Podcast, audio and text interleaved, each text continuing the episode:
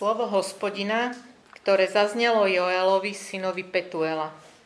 Zbystrite sluch, všetci obyvatelia krajiny. Počujte toto, starší. Stalo sa niečo podobné za vašich čias alebo za čias vašich otcov? Rozprávajte o tom svojim synom a vaši synovia svojim synom a ich synovia ďalšiemu pokoleniu. Čo ostalo po húseniciach, požrali kobylky. Čo ostalo po kobylkách, požrali chrústy. Čo ostalo po chrústoch, požrali koníky. Prebuďte sa, opilci, a plačte. Kvílte všetci pijani vína nad mladým vínom, lebo vám je odňaté od úst. Veď k mojej krajine pritiahol národ mocný a bez počtu. Má zuby ako lev a tesáky ako levica. Môj vinič zmenil na púšť, polámal moje figovníky.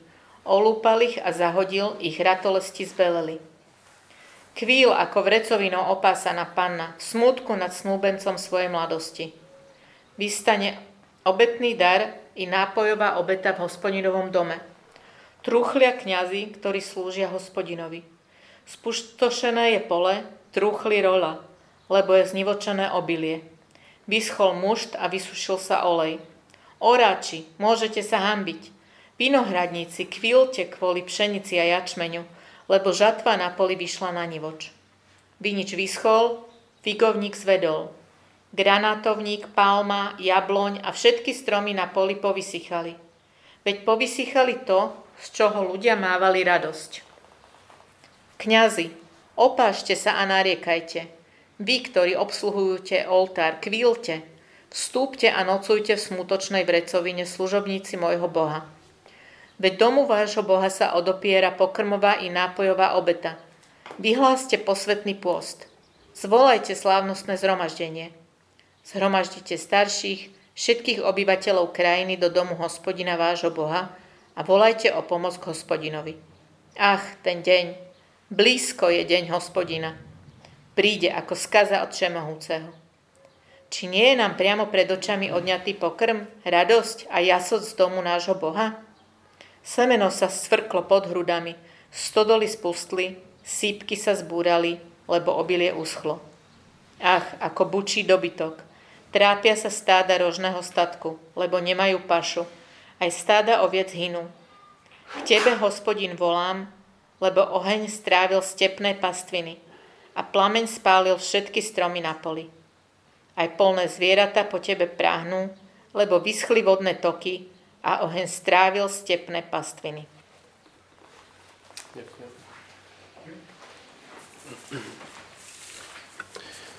Bude veľmi nápomocné, keď to budete mať pred sebou otvorené celý čas a budeme v tomto texte.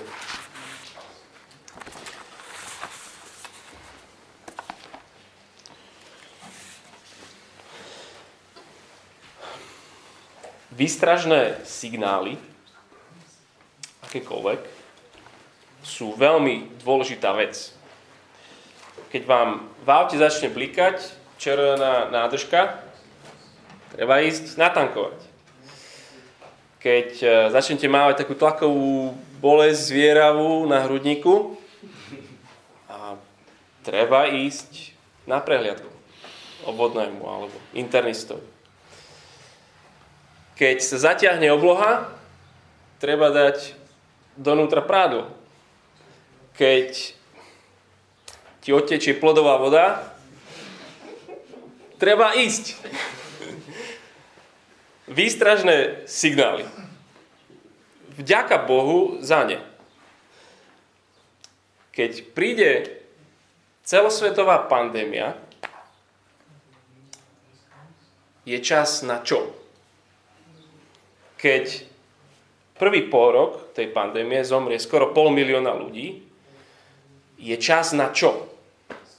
Keď kvôli nej upadnú do absolútnej chudoby milióny ľudí na celom svete, je čas na čo?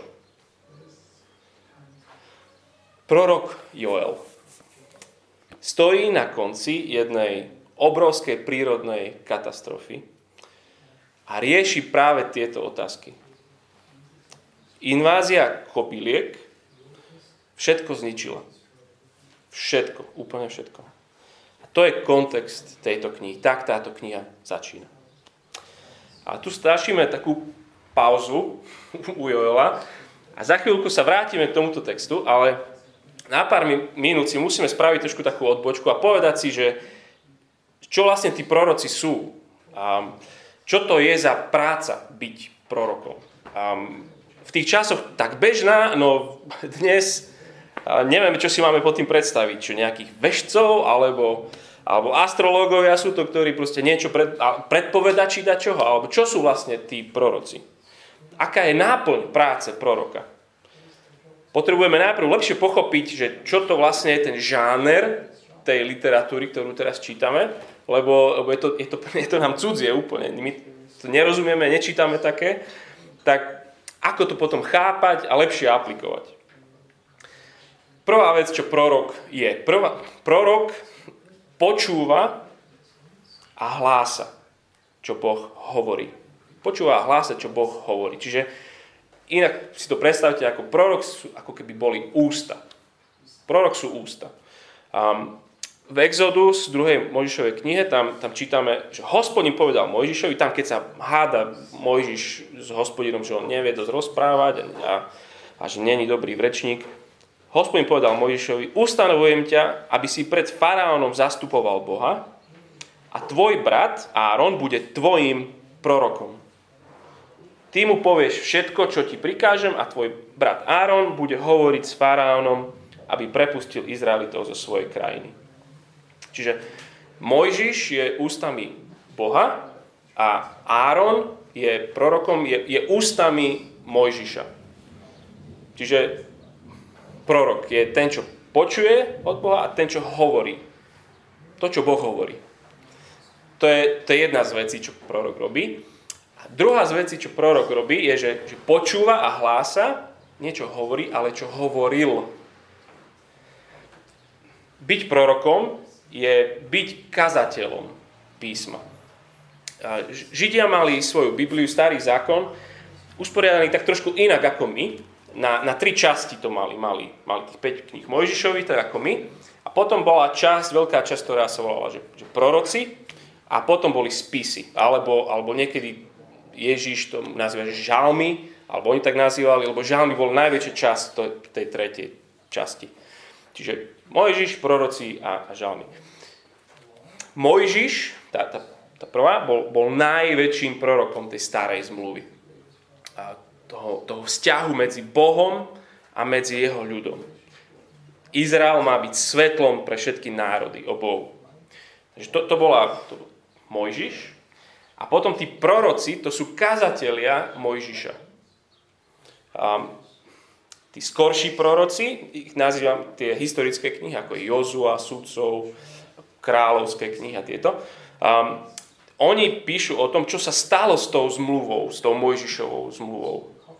Um, ako ju Boží ľud opustil, ako sa vykašľal na svojho ženicha. To, to sú tie historické knihy. A potom tí neskorší proroci, tie knihy, ktoré nazývame naozaj prorocké, Izaiáš, Jeremiáš, Daniel a Joel medzi inými, a oni zase volajú ten Izrael späť. Poďte, poďte späť do tej zmluvy, ktorú ste opustili. Vráte sa k svojmu manželovi. Neopúšťajte zmluvu. A toto je najväčšia úloha tých prorokov.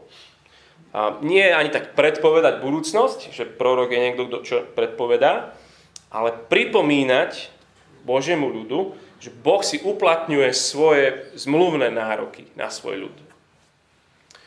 Toto treba mať na mysli aj, aj v najbližších týždňoch, keď budeme čítať alebo študovať túto knihu Joela. Že Joel je kazateľ a, a text, na ktorý Joel káže, tu, napríklad prvú kapitolu teraz, je, je Mojžiš. A 5. kniha Mojžišova, 28. kapitola. Tak si, spolu si to so mnou otvorte. A ak by sme toto nevedeli, tak vlastne celý ten Joel nám nejak upláva, že, že čo to vlastne on tam rozpráva, kopilky a neviem čo všetko. Hej. A, Mojžiš 28. kapitola, 5. Mojžišova 214. strana. Táto, keď už sa na ňu pozriete, na tú kapitolu, tak dve časti to má. Prvých 14 veršov príslu požehnania a od 15 až po úplne koniec hrozba kliatby. Prvá časť začína tak, že keď budeš počúvať hlas hospodina a keď budeš zachovávať, budeš požehnaný. A 15 veršov o tom, že čo to znamená byť požehnaný, keď budeš zachovávať. Um, už len, keď si porovnáte ten počet veršov, že, že 15, keď budeš zachovávať a tam 53 o tom, že keď nebudeš, tak čo asi predpokladá ten Mojžiš, či budú, či nebudú tak tých 53 veršov zase je o tom, že, že budeš počuť, ale čo keď nebudeš zachovávať. A hovorí, že budete prekliatí. 20. verš. Hospodin pošle na teba kliatbu a hrôzu a neúspech vo všetkom, na čo položíš ruku a čo budeš podnikať, kým ťa nevyhubí a nezničí pre tvoje zlé skutky, lebo si ma opustil. A žiaľ to očakávanie teda je, že, že nebudú to zachovávať. Ako bude vyzerať to prekliatie? Pozrite sa, pozrite sa 38. verš. Mnoho osiva vyseješ na poli, ale málo zožneš, lebo ho obhryzú kobylky. Kobylky. Sme čítali niečo v Joelovi o kobylkách. 42. verš. Všetky tvoje stromy a plodiny napadne hmyz kobylky, mys a ono sa to potom stupňuje. Um, okrem tých kobyliek potom prídu rôzne armády. Uh, 54. verš napríklad, že bude obliehanie a, a 54. že aj jemný a citlivý muž medzi vami bude závislivo hľadieť na svojho brata, na svoju ženu i na synov, ktorí mu ešte zostanú, aby niektorému z nich nemusel dať jesť z mesa svojich detí, ktoré sám bude jesť, keďže mu nezostane nič v tiesni obliehania, ktorým ťa zovrie nepriateľ vo všetkých tvojich bránach. Fuj. Hladomor, deportácia, exil, vlastne celý ten ich príbeh záchrany z Egypta sa odstane. 68. verš posledný. A táto, toto sú slová zmluvy, ktoré hospodin v Moábsku prichádzal Mojžišovi um, eh, sorry, 68. Na lodiach cestou, o ktorej som povedal, že ju už neuvidíš, ťa hospodin zavedie späť do Egypta. Tam sa sami budete predávať svojim nepriateľom za otrokov a otrokyne. No nikto vás nekúpi ešte horšie ako to, odkiaľ vyšli. Proste všetko sa odstane. Toto je, toto je to, čo, čomu sa Joel vracia celý čas. A úloha proroka bolo kázať. Vráťte sa k hospodinovi. Vráťte sa k Bohu, lebo budete znášať takéto dôsledky. Vráťte sa teraz, dnes, nečakajte, takto, takto bude kázať Jo. Poďte k Bohu, lebo inak príde deň súdu.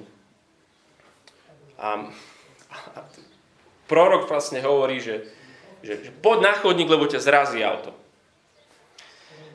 Tak dve veci sa len môžu stať, keď toto niekto povie. Keď niekomu povieš, poď na chodník, zrazí ťa auto, tak, tak buď počuje a spraví, že príde na chodník a nezrazí ho, čiže úspech. Lenže prorok vlastne zlyhal. akože uh, povedal, uspel, že nič sa zlého nestalo, ale jeho proroctvo sa nenaplnilo. Nezrazilo ho auto. Čiže úspech, ale prorok nenaplnený. Alebo sa stane naopak, že, že nepríde na ten chodník a auto ho zrazí a prorok povie, presne to, čo som prorokoval, ale, ale nie to chcel tá zväz nebola úspešná. A takto sa to deje znova a znova v prorokoch. Jonáš, v Ninive a tak ďalej. Proste toto sú, toto sú proroci. A ešte, ešte jednu vec. A, tri kopce.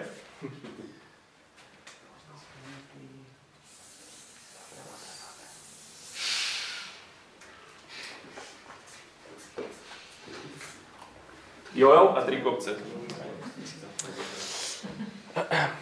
Napríklad, keď ste čítali túto tento list alebo toto proroctvo, ste videli, že jedna vec sa opakuje znova a znova a to je, že, že je tam nejaká reč o, o dni hospodinovom.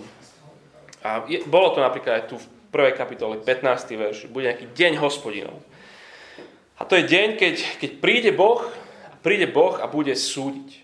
Bude Boží súd. Čo to znamenalo vtedy pre nich? Že príde Boh a bude súdiť. Tak v druhej kapitole sa dočítame, že, že to bude nejaká armáda. Čiže Boží súd príde a to bude... Čo to znamená vtedy tam pre nich? Lenže takisto deň hospodinov, v 4. kapitole budeme čítať o tom, že, že, že to, je, to je deň, keď, keď nebude len Izrael súdený, ale že to budú všetky národy súdené. Čiže to bude nejaký taký konečný, najväčší deň hospodinov, aký si len viete predstaviť. Že príde Boh a naozaj všetkých rozsúdi. A lenže medzi týmito dvoma dňami súdu, dňami hospodina, je ešte jeden kopec, keď sa udial deň Božieho súdu. Keď bol odsúdený jediný nevinný, jeho jediný syn. Boží hnev vyliatý na nevinného namiesto vinných na verného. Čiže keď ale Joel hovorí o dni hospodinovom, on vidí, on vidí len ten prvý kopec, ktorý je pred ním. Lenže my už sme v tom príbehu Biblie trošku ďalej. A on keď hovorí o, o dni hospodinom, tak vidí ten prvý kopec, že príde nejaká armáda, že, že tam niečo bude zlé a, a hovorí o nejakom takom veľkom dni, keď všetci budú súdení. Ale keď sa my už z nášho pohľadu na to pozrieme, my už vidíme tri tie kopce. A toto nám strašne pomôže, kedykoľvek budete čítať hociakého proroka a rozmýšľať nad tým, že o čom vlastne rozpráva, kde rozpráva im vtedy tam, alebo rozpráva o tom poslednom niečom, alebo rozpráva o Ježišovi. A toto je niečo, čo robí z tých prorokov možno niečo ťažké na pochopenie, ale keď si toto uvedomíte, už potom to je jednoduchšie. Stlačíme zase play. Dali sme pauzu predtým. Späť k Joelovi. Ale potrebovali sme túto odbočku. Všeobecne o prorokoch. Naspäť 600, 905 strana. Joel, syn Petuela, verš 1, prorok, ktorý počuje a ktorý hlása. Je to prorok k južnému izraelskému kráľovstvu, čiže Judsku. Ten, to severné kráľovstvo Izrael, to už, je, to už je vyhladené, deportované, to už je preč. A Joel káže v Jeruzaleme a, a káže, on je kázateľ, ktorý káže niekedy predtým, než než aj to Judsko, to, aj celé to odíde takisto do zajatia. Keď sa naplnia tie veci, ktoré sme čítali v 28. 5. Možišovej. No a niečo sa udeje v Judsku, kobylky všetko zožerú. A, a on ako študent Mojžiša, Božieho slova, ako kazateľ, sa mu tieto veci spoja čítal 5. Mojžišovu 28 o kobylkách a teraz, teraz to tu kobylky tu všetko zožrali. Všetko sa mu to pospája a, a ide kázať novú sériu v nedelu. Tá séria sa volá Posledná výzva. Prvá kázeň, výstražný systém. Kobylky. Výstražný systém kobylky. Tri body. Kobylky, kliatba, kričte kobylky. Verš 4. Čo ostalo po húseniciach, požrali kobylky. Čo ostalo po kobylkách, požrali chrústy. Čo ostalo po chrústoch, požrali koníky. Verš 6 a 7. Veď v mojej krajine pritiahol národ mocný a bez počtu, má zuby ako lev a tesáky ako levica. Môj vinič zmenil na púšť, polámal moje figovníky, olúpal ich a zahodil ich ratolesti zbeleli. Invázia kobyliek ako vojsko, ktoré všetko vyplieni, všetko zožrali, úplná spúšť. A on to píše ako... No, tí, tí proroci, to, ich žáner je poézia, čiže, čiže my tam máme akože sa cítiť do toho nejak, že, že To sucho v ústach máme cítiť s nimi. Tu pot a páľavu od ohňa, ktorý, ktorý všetko tam stravuje, lebo všetko je tak suché, že všetko sa rýchlo zapáli. A máme nielenže cítiť a vnímať, ale máme počuť. Verš 18. Ach, ako bučí dobytok. Ako sa trápia stáda rožného státku, lebo nemajú pašu a stáda hynú. Oviec hynú. A to tie kobylky. Všetko zelené zožrali, všetko. Každé steblo, lí, všetky plody, celú žatvu, všetku kvoru na stromoch olúpali. Prírodové okienko. Jedna pušná kobylka, keď v júni nakladie vajíčka, tak do novembra sa z nej vyliahne, typnite si, 8 miliónov. Kolónia púšnych kobyliek má kľudne 40 miliard jedincov. Za jeden deň takáto kolónia zožerie 80 tisíc tón plodiny, hociakej, zeleného. Priletia a predstavte si ako koberec, ktorý má rozlohu kilometr štvorcový, kosačka, ktorá všetko obieli, kilometr štvorcová. Pokryjú územie, všetko zničia a potom idú ďalej. A vedia preletiť 80 km. Čiže nočná mora farmárov. A to bola spoločnosť, ktorá bola závislá od, od každej jednej plodiny, od hoci čoho zeleného. Neurodí sa, všetko sa zničí. Bude hladomor. Žiadne obchody, či priemysel, alebo hoci čo. Kobylky prileteli, kobercový nálet, všetko zničené. Teda prvá vec. Kobylky. A kazateľ Joel otvorí Bibliu v 5. kniže Mojžišovej, 28. kapitola a káže. Kobylky. To je Božia kliatba. To, je, to sú Božie dôsledky. Číta z Mojžiša 28, že ale ak nebudeš poslúchať hlas hospodina svojho Boha, ani zachovávať a uskutočňovať všetky jeho príkazy a ustanovenia, ktoré ti dnes dávam, dolahnú na teba všetky tieto kliatby. Ale kliatba nie je v zmysle, že, že abrakadabra, že ťa začarujem, kliatba, ale kliatba v zmysle, že trpké dôsledky tvojej nevery. Také, ako sme čítali tam pred chvíľkou. Takto tým kobylkám rozumie Joel. Kobylky sú Božie následky ich neposlušnosti. Ten verš 3 a im hovorí, že, že do 3. až 4. generácie to budú vysvetľovať synom, vnukom, právnukom, lebo tak dlho budú vnímať tie dôsledky toho, čo sa teraz stalo, tohto Božieho trestu. A keď ste, znova, keď, ste, keď oni poznali Mojžiša, hej, čo, bolo do 3. a 4. generácie?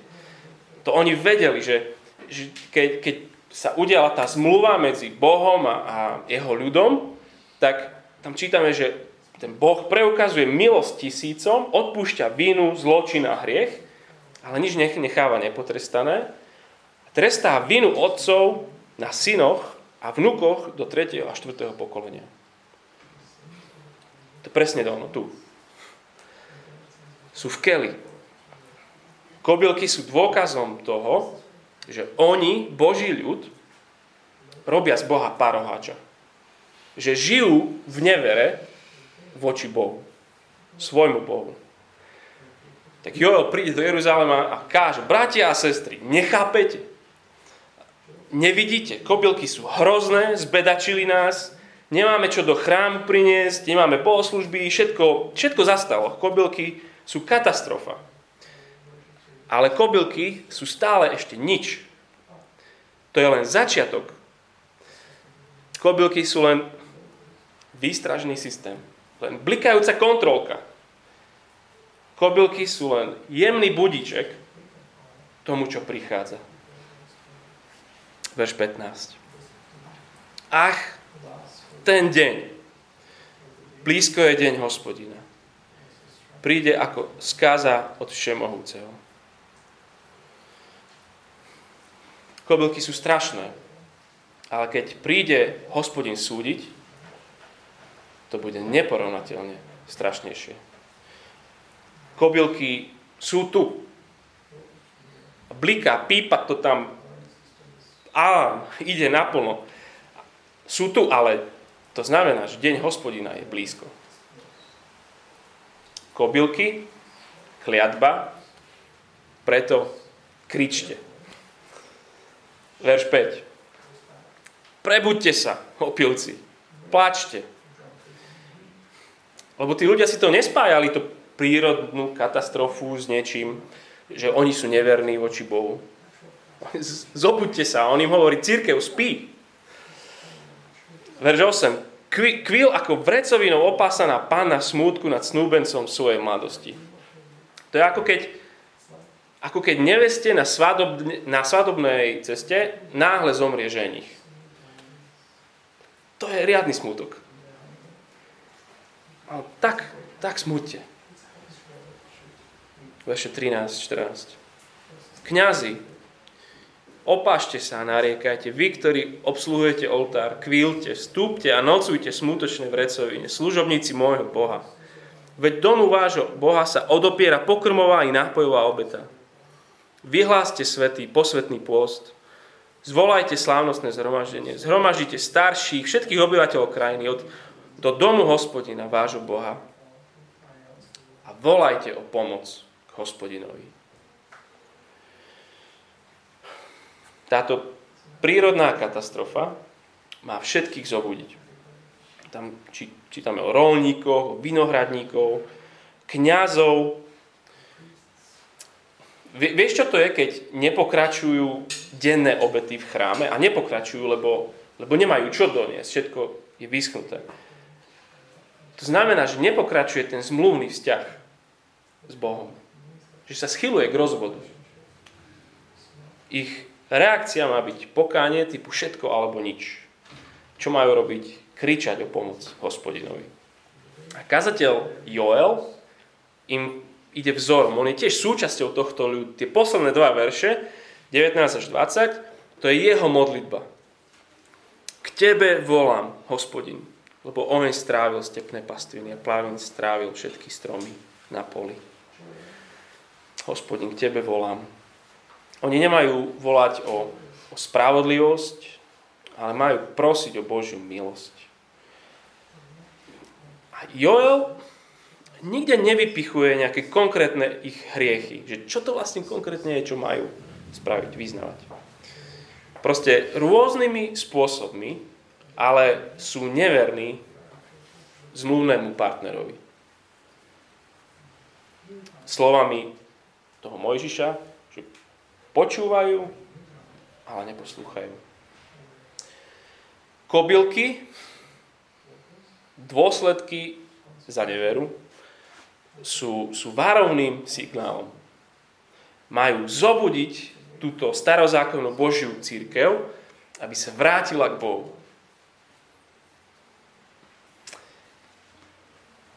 Joelové kázne sú aktuálne aj pre nás. A, my sme na konci prvej vlny smrtiaceho vírusu a niektoré Niektoré regióny plienil a stále plienil, ako takéto kobylky. Zanecháva za sebou vyčerpané zdravotníctvo, mŕtve tela, ktoré nikto nevie, nechce ísť vyzdvihnúť. Zimné štádiony, ktoré sa konvertovali za chladiarenské boxy. To je realita mnohých miest, aj keď my sme to vďaka Bohu nezažili. Mnohí preživší sú teraz bez akejkoľvek možnosti zárobku a práce. Rôzne organizácie predpovedajú hladomory. A teraz ma dobre počúvajte. Ja si nemyslím, že máme pandémiu, lebo teraz je ľudstvo horšie ako kedykoľvek bolo a že, že proste teraz skazanejšie a ja neviem, aké má zámery Pán Boh s touto prírodnou katastrofou. Ale nie je aj táto katastrofa v rukách zvrchovaného Boha, blikajúcim výstražným signálom, blikajúca kontrolka a výzva volať k Bohu, ktorého sme sa rozhodli, že, že my už nepotrebujeme takéhoto Boha. Nie sú posledné mesiace budíček pre sebavedový svet. Necíti sa dokonca aj tá naša hrdá západná civilizácia teraz tak, tak veľmi zraniteľná. Ja osobne si odnášam z týchto mesiacov na, na záchranke a v nemocnice tie, tie mnohé neisté pohľady ľudí. Takú tu tých zdravotníkov, um, ktorí takí tí akože alfa zravené zachranári a čo ja čo taký, všetko dokážeme a čo ja čo. Ale teraz to tak nebolo. Um, tie pohľady pacientov, ktorých nesieš do nemocnice a, a oni, oni proste videli tie všetky správy a čo sa deje a obavy ľudí.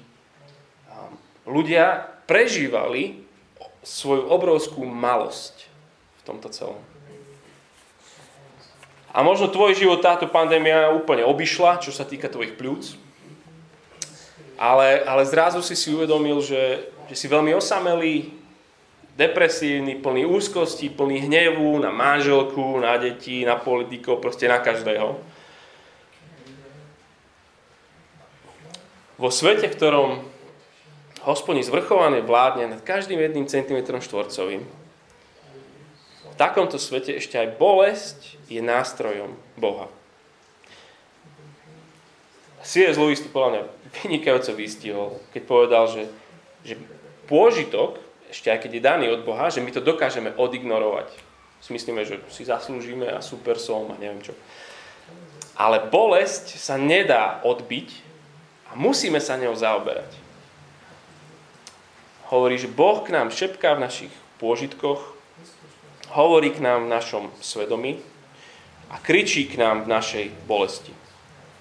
Je to jeho megafón k zobudeniu hluchého sveta.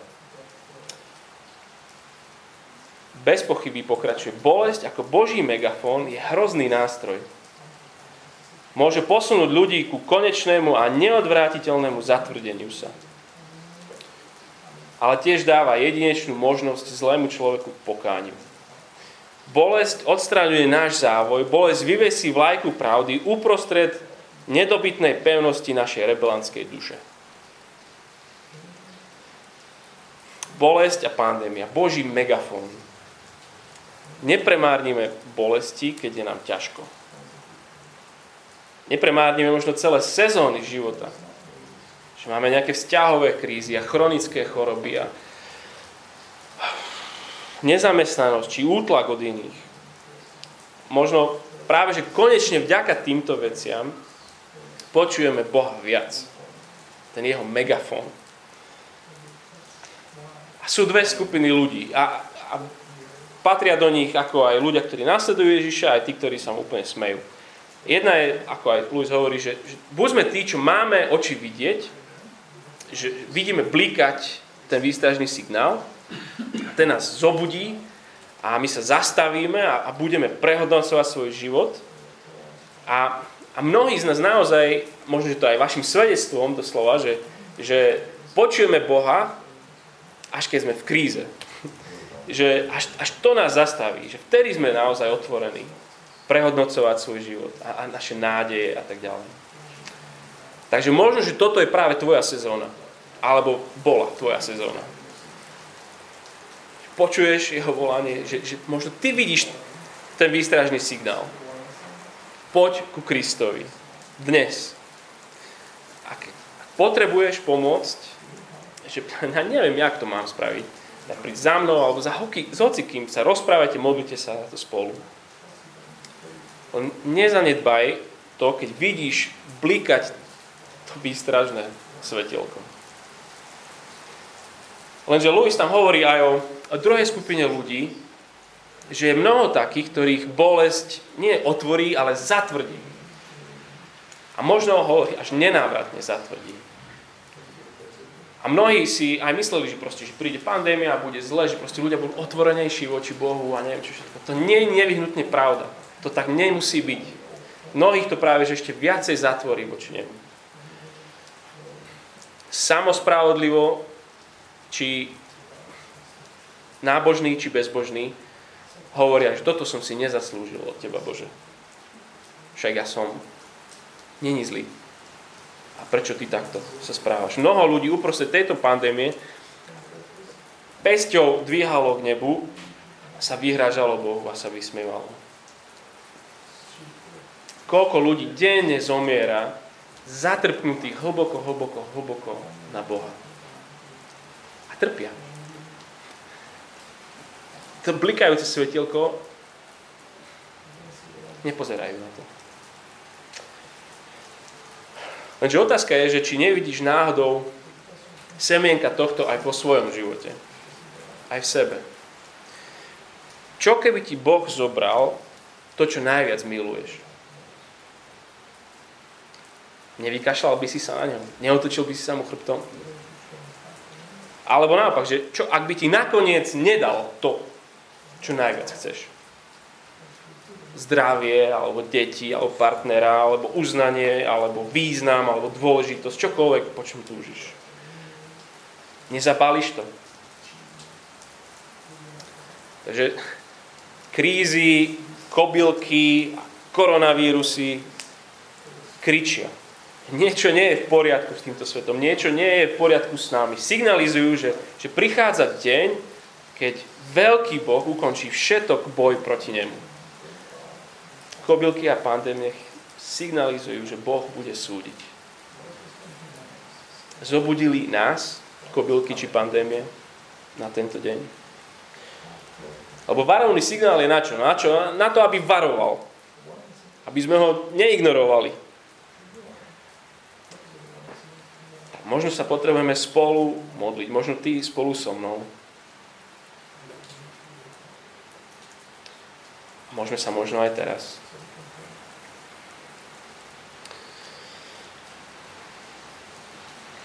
Bože, zobuď mňa.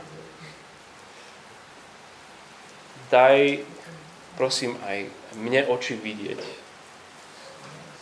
Daj mne vidieť môj hriech. Lebo nie si v centre mojej radosti. Odpusti moju neveru. Prosím.